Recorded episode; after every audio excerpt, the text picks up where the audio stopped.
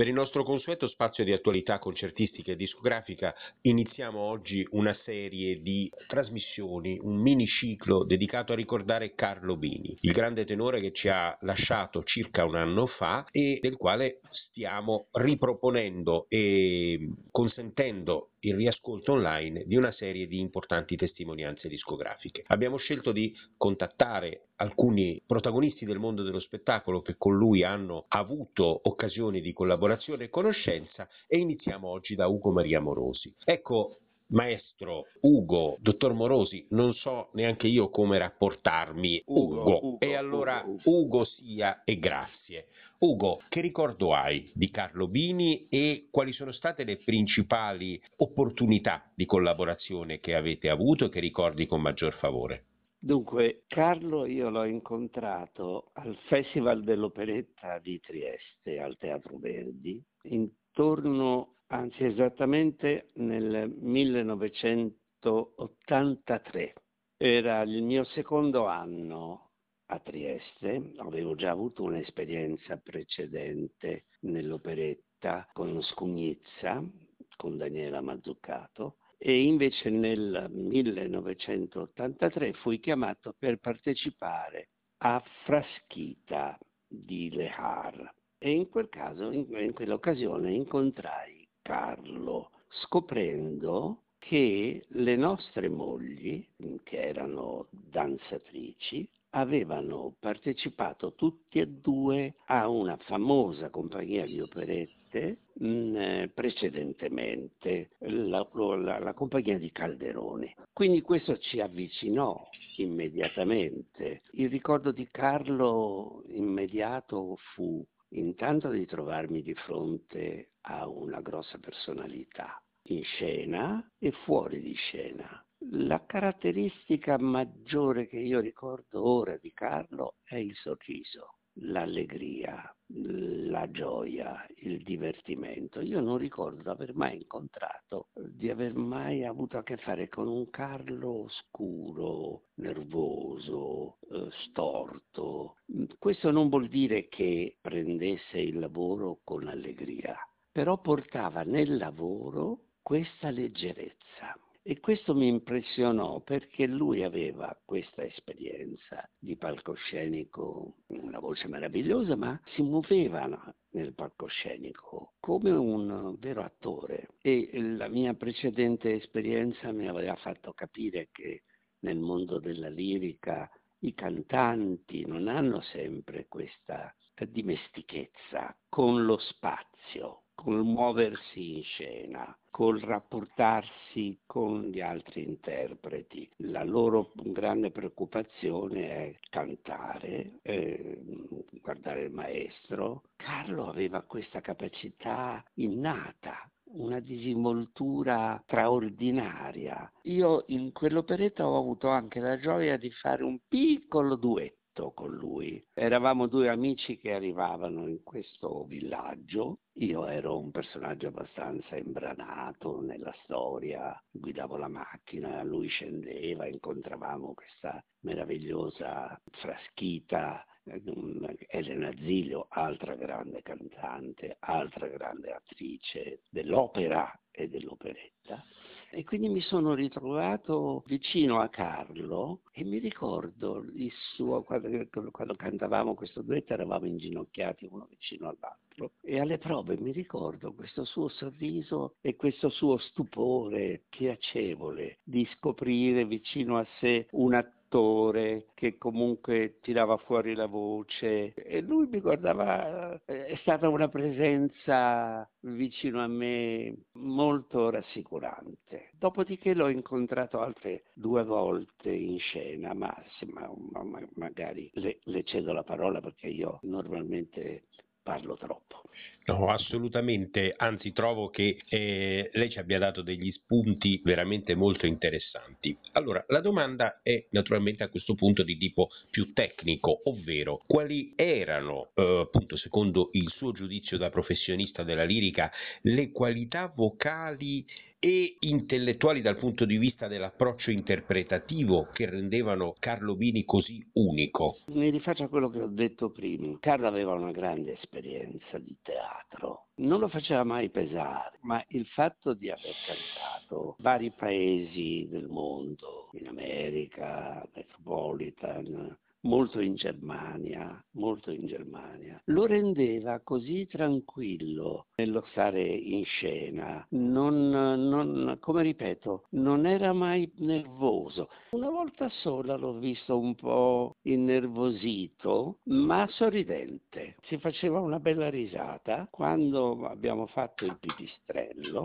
dove lui faceva il protagonista, Eisenstein, un piccolo disagio col regista che era Molinari. Molinari era un grande regista con una precisa linea in testa e Carlo forse non era d'accordo e il suo disaccordo lo dimostrò sorridendo ma dichiaratamente non voleva fare quello che il regista suggeriva e poi hanno trovato logicamente, come sempre accade, un accordo. Ecco, l'unica volta che l'ho visto un po', che ho percepito un po' di nervosismo, anche lì lui fu straordinario. Mi ricordo che riusciva, eh, saliva su una cattedra sì, una cattedra, una... forse eravamo lì dal capo della polizia, dal capo delle carceri, e lui saliva sopra questa cattedra e poi cantando faceva un salto in avanti e scendeva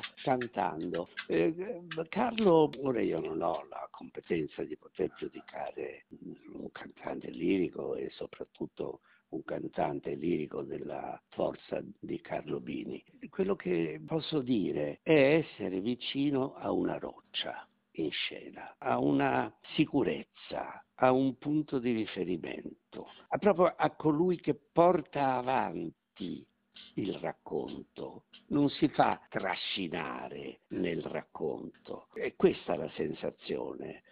Con lui ho fatto come ho citato Fraschita, il pipistrello e ho fatto un'altra grossa produzione con la regia di Gino Landi, Clivia di Dostal, un'operetta poco frequentata dove si racconta la storia di un film che si gira in un paese latino, sudamericano e, e lì ero insieme ad altri due attori comici, Elio Crovetto e Riccardo Peroni, e noi eravamo il trio comico, diciamo. E Carlo portava avanti quella sua storia d'amore, è stata un, un'operetta piena di colpi di scena, di invenzioni, e Carlo si divertiva come un pazzo. Però quando si dice la parola divertire, mi piace sottolineare che non è il divertimento inteso come oh che bello oggi ci facciamo due risate, ma viene proprio da una interpretazione direi quasi etimologica della parola.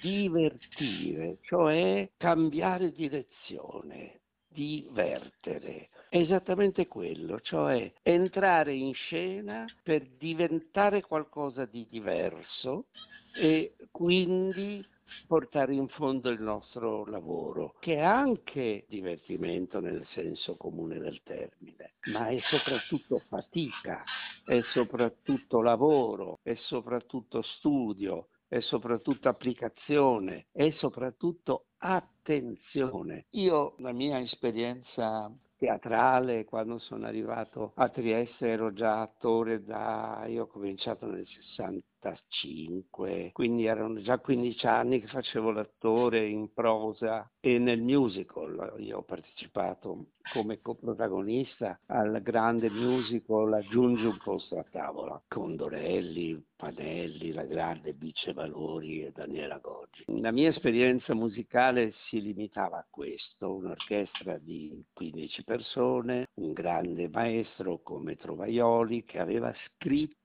le musiche adattandole alla vocalità che aveva di fronte. Quando sono andato a Trieste io mi sono trovato a cantare delle cose scritte e non adattabili cioè io ci dovevo arrivare a quelle note, non si poteva scendere o salire o cambiare e ero vicino a cantanti lirici che hanno una vocalità per me mai ascoltata da vicino in scena. E non ci sono microfoni e c'è un'orchestra di 60 persone e c'è un coro di 40-60 persone, cioè un mondo improvvisamente amplificato vicino a personaggi del peso di Carlo Bini con cui tu ti devi confrontare perché poi in scena canti con loro, parli con loro e non puoi essere al di sotto della loro vocalità. Quindi il divertimento va inteso proprio nel senso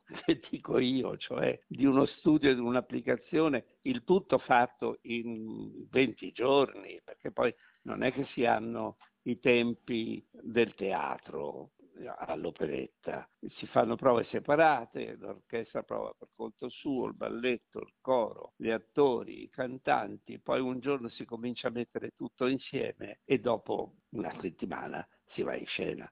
Quindi è un lavoro veramente grosso, veramente impressionante. Ecco, giustamente qui stiamo parlando di un mondo che è un po' purtroppo dolorosamente ai margini della nostra cultura musicale oggi, quello dell'operetta che a parte un pipistrello, una vedova allegra ogni tanto è praticamente quasi sparito dalle programmazioni. Eppure gli anni 50, 60 fino agli anni 70 il musical e l'operetta e quelle operette che erano un po' musical e quei musical che erano un po' operette, insomma quel genere di confine musicalmente molto alto, aggiungo un posto a tavola un esempio ma se ne potrebbero fare tanti, io ricordo che a un certo punto la Rai negli anni 70 fece un ciclo di quattro operette, un mandarino per Teo, aggiungi un posto a tavola e altre ancora, insomma era un genere che era una grandissima palestra per i cantanti e probabilmente la grande esperienza sul palcoscenico di Carlo Bini veniva da questa palestra incredibile, ma è un genere che oggi, diciamocelo francamente, purtroppo sta finendo se non è addirittura già finito ai margini del repertorio. Perché secondo lei questa cosa così brutta? Beh, è brutta è brutta soprattutto pensando a che cos'era l'operetta a Trieste, con um, migliaia di persone in fila fuori dal teatro, fin dalle 5 del mattino, in attesa che si aprisse il botteghino, le regie di Gino Landi, piene di idee, il teatro Crivelli, grazie Wendy.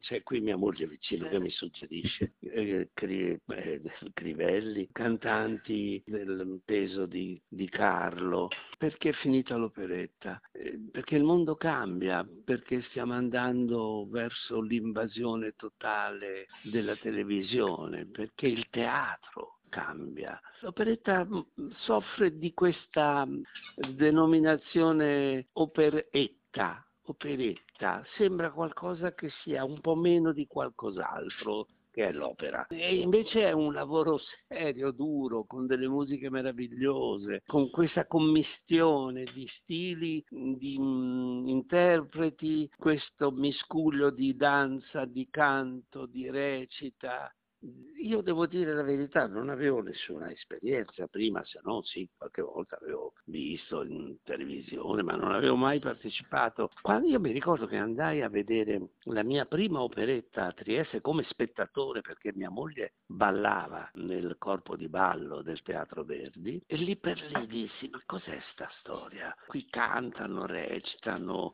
interrompono, queste storie un po' melense, il conte, la contessa, poi mi accorsi, stando in platea, che il pubblico era tutto proteso favorevolmente all'ascolto. E questa cosa mi ha colpito perché come attore di teatro il pubblico te lo devi conquistare recitando, durante la rappresentazione tu li senti prima non sorridire, poi c'è una bella risata, poi finalmente c'è un po' di calore, poi alla fine c'è la gioia di aver ah, partecipato. Invece lì no, lì era tutto proteso, pronto e questa cosa mi ha fatto pensare, ho detto ma chissà se un giorno mi piacerebbe anche a me essere in mezzo a sta baraonda, perché è veramente una cosa grossa. Perché non c'è più l'operetta? Perché Trieste credo che abbiano anche credo che abbiano anche fatto, lo dico con tranquillità,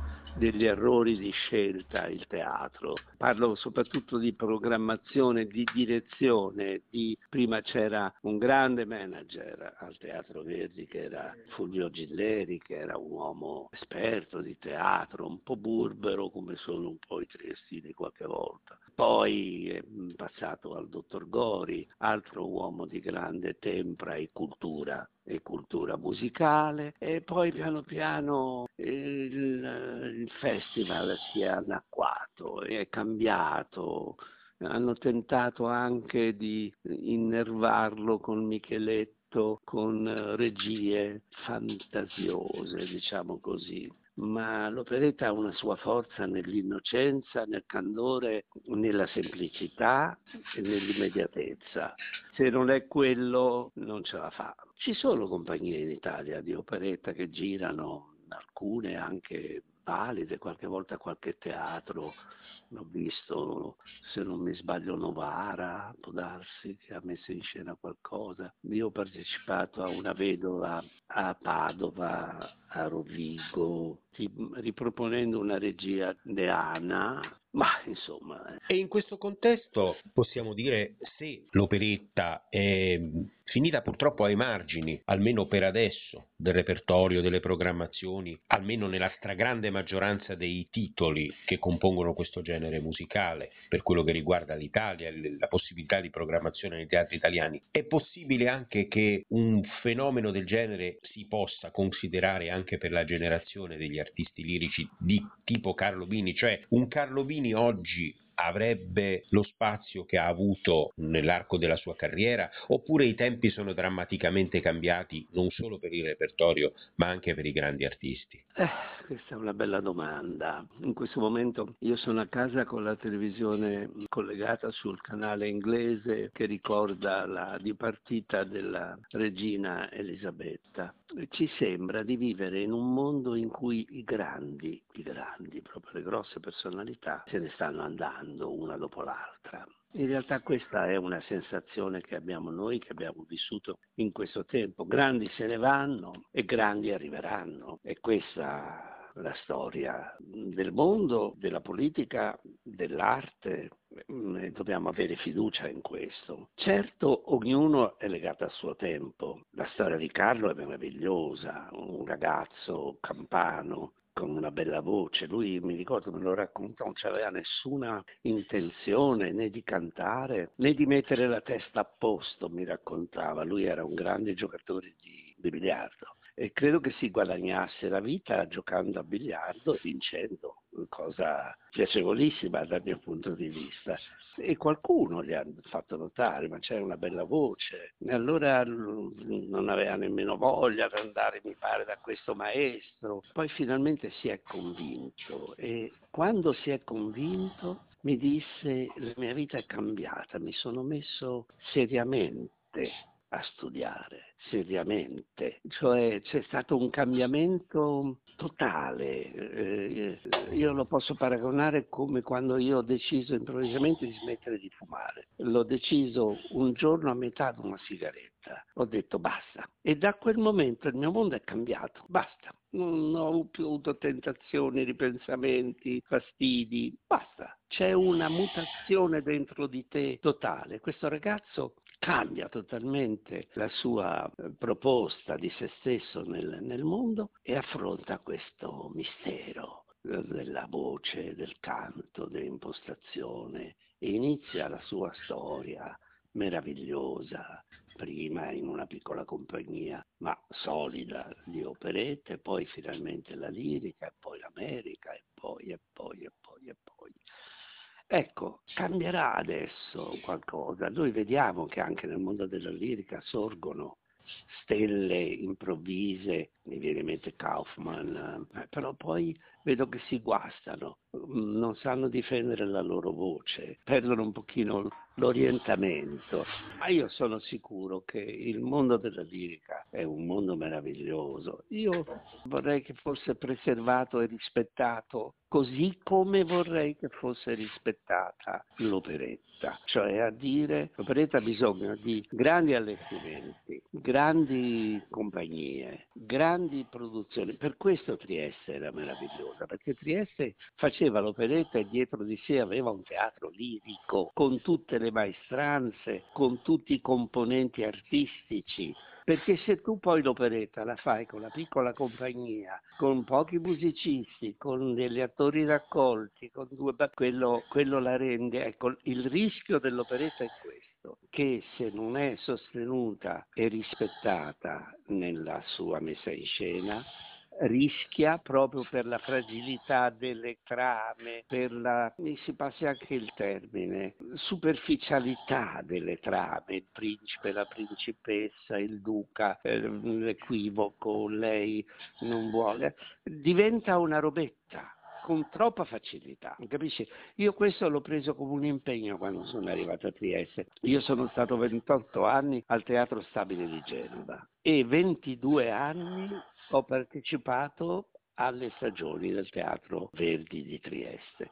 Per cui la mia vita era l'inverno, ero con la prosa, con Shakespeare, Molière, Victor Hugo, Chekhov, e l'estate ero con Kalman, Lear, Dostal. E io ho cercato a un certo punto di questa mia duplicità di essere un po' leggero a Genova e quindi portare un po' quel senso di leggerezza di garbo e di allegria e un po' serio a Trieste dove volevo che pur nel mondo così fatato e fragile di trasparenza dell'operetta ci fosse in scena un punto di serietà, il racconto.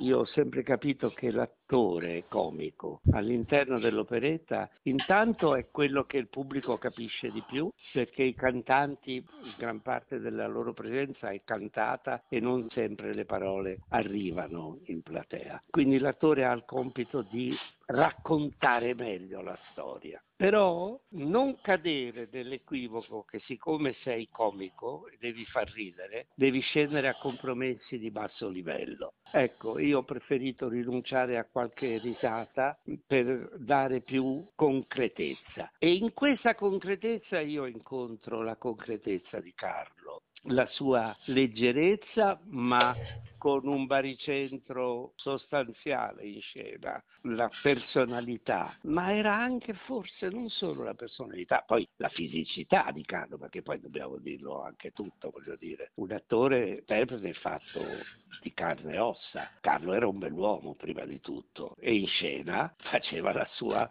come si dice, sporca figura. E questo conta. Se poi ti sai anche muovere in scena, conta ancora di più. Se vicino ci metti una grande voce, conta ancora di più.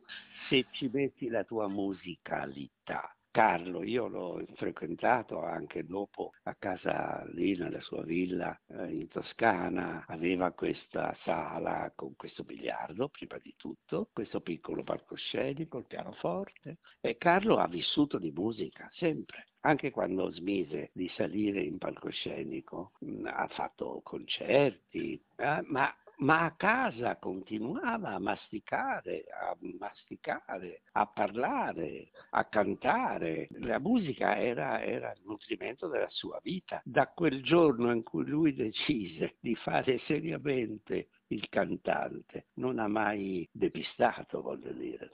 Il ciclo di quattro trasmissioni radiofoniche dedicate al ricordo del grande tenore Carlo Bini a poco più di un anno dalla sua scomparsa si va a concludere con una ulteriore testimonianza, quella del soprano Maria Chiara, che fa seguito a quella di Ugo Maria Morosi nell'ambito della trasmissione odierna. Maria Chiara, nome che certo non ha bisogno di presentazioni, all'insegna del ricordo di alcune particolari, importanti, significative esperienze musicali che Carlo Bini e Maria Chiara hanno vissuto insieme in Italia e in Germania. La parola quindi a Maria Chiara che ringrazio anticipatamente per essere stata anche lei nostra ospite.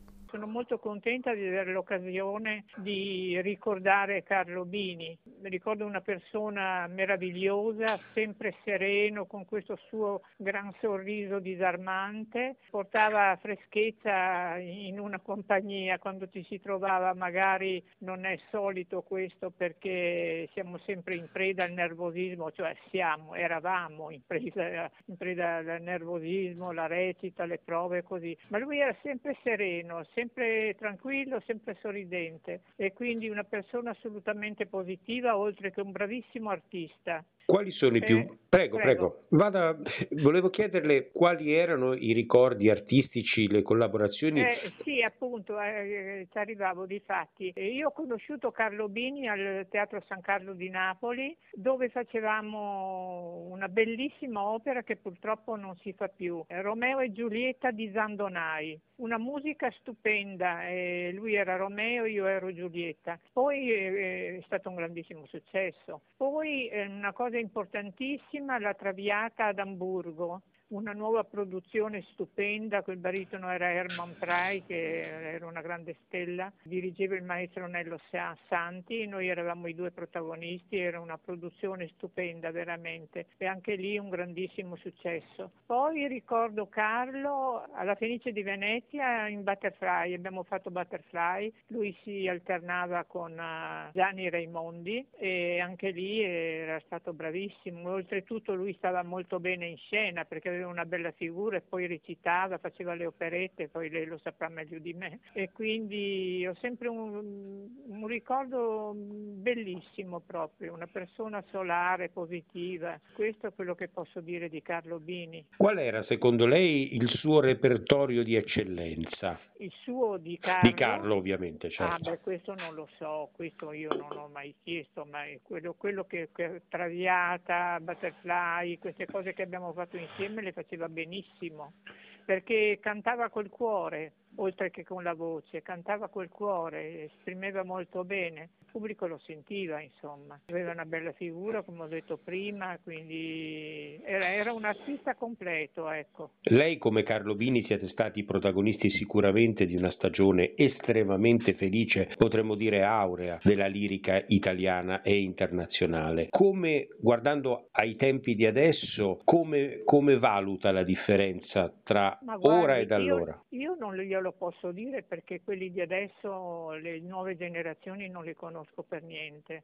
non, non, vado a teatro, non posso, non posso saperlo. Insomma. La vocalità in particolare di Carlo Bini può essere inquadrata in qualche stereotipo, usando la parola stereotipo in positivo, italiano, oppure insomma Carlo Bini era più Gigli, più Di Stefano, più insomma dove lo collocherebbe no, lei? Era, era, era, Carlo Bini, era un bel, un bel eh, tenore lirico completo perché oltre che alla voce appunto aveva una bellissima figura, eh, si esprimeva bene, si muoveva bene in scena perché lui aveva fatto anche molta operetta e questa era stata una scuola fantastica per la recitazione. Per quello che riguarda, lei ha citato Romeo e Giulietta di Zandonai, opera meravigliosa che io conosco bene tra l'altro per aver ah, studiato, sì? sì, però lei giustamente rimarca che questo, questo, repertorio oggi si fa pochissimo, quasi per niente. Come mai secondo lei? Eh, non lo so, guardi, non lo so quello che bolle nelle direzioni dei teatri, non lo so. So che questa è un'opera, penso che siamo stati gli unici, non so, c'è un, mi hanno detto che c'è un, un'incisione pirata, credo mi piacerebbe averla da, da, qualcuno, me la manderà poi o prima o dopo. Ma è un'opera veramente, veramente stupenda, sa, poi non si può fare il, con, il, confronto, io ho fatto anche i Capuletti e Montecchi di Bellini, e certamente è tutta un'altra cosa, qui c'è verismo, insomma, lì. però due opere, due capolavori, ecco, non so perché non, non la danno. Non, Ah, mistero, mistero. nel suo vastissimo repertorio è riuscita a, fare, a, poter, a potersi cimentare in opere altrettanto rare e belle come questa Giulietta e Romeo? Mi faccia pensare, no, mi pare di no, mi pare di no. Mi pare di no. Quindi diciamo quell'esperienza rimase, per così dire... Eh, sì, sì, rimane anche perché piacque moltissimo, eh, delle, poi mi, lei mi ha detto che la conosce. Sì, la conosco piuttosto Quindi bene. Ha delle pagine stupende, una musica stupenda. Basta, è fatta lì, era anche una bellissima produzione, bei costumi, bel, tutto, tutto bello. Difatti non l'ha fatta più. Difatti non la fanno più purtroppo. E questo signora ci dice, ce la dice lunga purtroppo sull'evoluzione o la non evoluzione del fare teatro oggi. Che cosa posso dirle? Lei si sente, lei personalmente, lei Maria Chiara, si sente in qualche modo erede, testimone di questa stagione d'oro della lirica che l'ha vista protagonista oppure pensa che in fondo tutto stia passando e verrà consegnato alla storia nel momento giusto al momento giusto? Io penso penso alla seconda, scusi se la interrompo, eh, penso alla seconda opzione, come si dice. Non si sa, non si sa cosa succederà anche in questo campo. Ha perfettamente ragione. Carlo ci ha lasciato poco più di un anno fa e non lo rimpiangeremo mai abbastanza. Ma se lei potesse incontrarlo ancora e salutarlo ancora e parlare di musica ancora con lui, cosa gli direbbe? Gli direi appunto, ti ricordi Carlo, Hamburgo, ti ricordi Carlo, la Giulietta Romeo di, di, del San Carlo e ti ricordi, eh, così, è tutto un ti ricordi mio caro. Ha perfettamente ragione. Mi ha fatto piacere appunto ricordare Carlo Bini, bravissimo artista e una persona deliziosa. Grazie a lei.